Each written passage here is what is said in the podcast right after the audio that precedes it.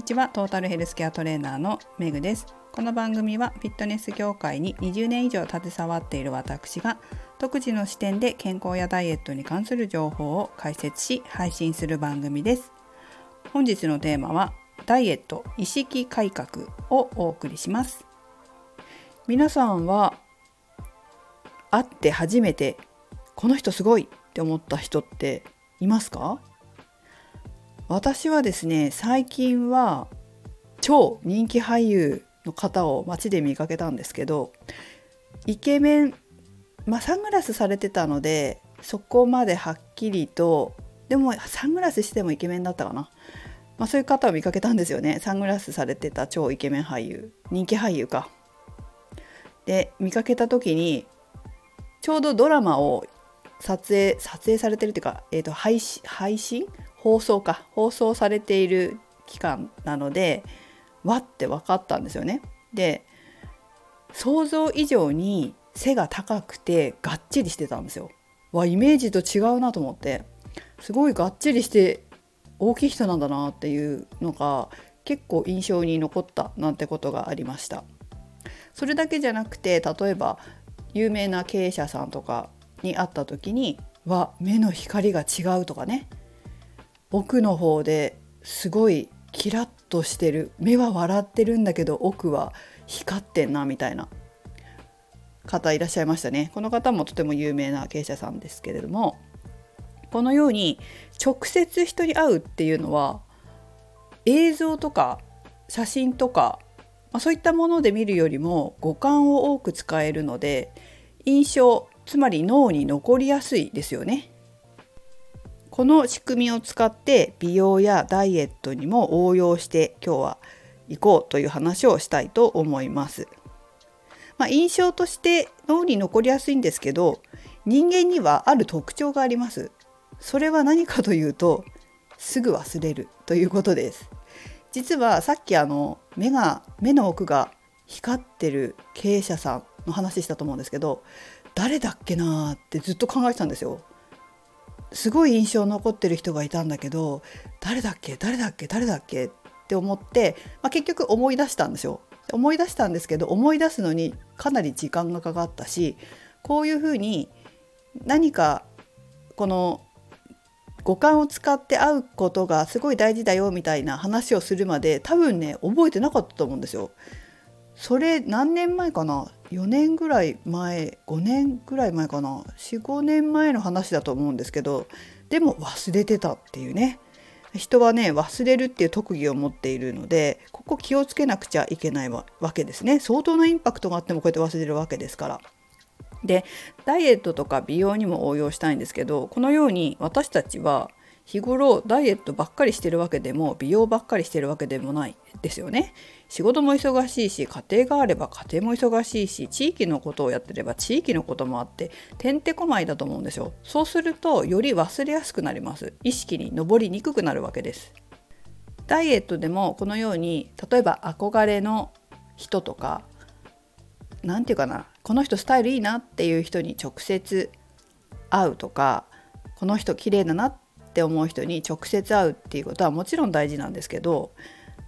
ただ忘れやすくなるっていうところがやっぱネックだと思うのでやっぱり一番まず大事なことは頻繁に会うっていうことだと思うんですよ。頻繁に会う環境を作るだから頻繁に会える人をまず目標につく持つというか頻繁に会える環境に身を身を置くっていうのもすごく大事かなというふうに思うんですよね。例えばお友達ですごくこうスタイルがいい方がいたとしたら、まあ、その方と仲良くなる、うんと、自分がもし、まあ、ふくよかだったとしたらふくよかな方と一緒にいるとやっぱりそっちのタイプの方と同じような行動パターン取っちゃうと思うんですよ。でもスタイルいい方って行動パターンとか思考パターンが違ったりします。違ったりするっていうか違うんですよね結構。でその場合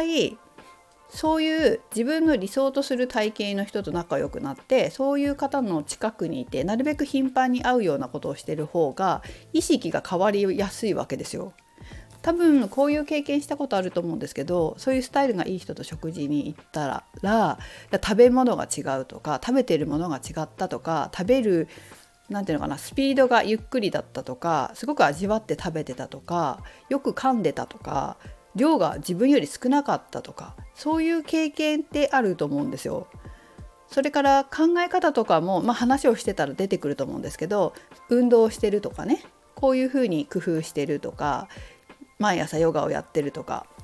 あると思うんですよね。私もなんかそう思い出したんですけど昔話したかなある日同い年の私同い年なんですけどモデルの志保さんの写真集を見た時に毎朝ランニングしてヨガやってフルーティーな食事をしてるっていうのを見た時に衝撃だったんですよね。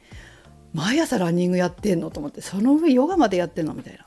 そんな生活してるからそんなスタイル良くて綺麗なんだな？みたいな。やっぱり考え方って違うわけじゃないですか。素敵な人とか綺麗な人って。でもまあ写真集だったんでそれほどのインパクトはなかったですけどでもしばらく写真集を枕元に置いて寝てましたね。